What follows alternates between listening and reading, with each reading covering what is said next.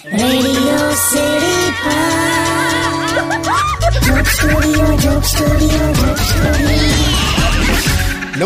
welcome back radio city joke સ્ટુડિયોમાં આપનું સ્વાગત છે. કિશોર કાકા, ધૂળેટીમાં જે હિસાબે પાણીનો ઉપયોગ થાય છે, તમે શું કહેશો એ વિશે? તહેવાર છે લા હવે હું કહેવાનું. પિચકારીમાં પાણી કેટલું જાય યાર? રોજ સવારે ફોર વ્હીલર ઘરની બહાર ધોઈએ છે, એનાથી તો ઓછું જ જાય, હા કે? શાવરમાં નાવાવાળી પ્રજા ક્રાંતિકારી છે. બાકી ડંકીમાંથી પાણી કાઢનારી પ્રજા શાંતિથી હોળી રમે છે. પણ આ એટલે પાણીનો બગાડ બહુ બધી રીતે થાય છે. એવું નહીં કે ખાલી હોળીમાં જ થાય છે. પાણીની કિંમત અને ઇજ્જત આવનાર જમાનામાં એટલી બધી વધી જશે ને કે લોકો એકબીજાને આમ રસ્તામાં મળશે ને તો કેવી વાતો કરશે. ખબર? ઓહો કે મગનભાઈ કેમ છો?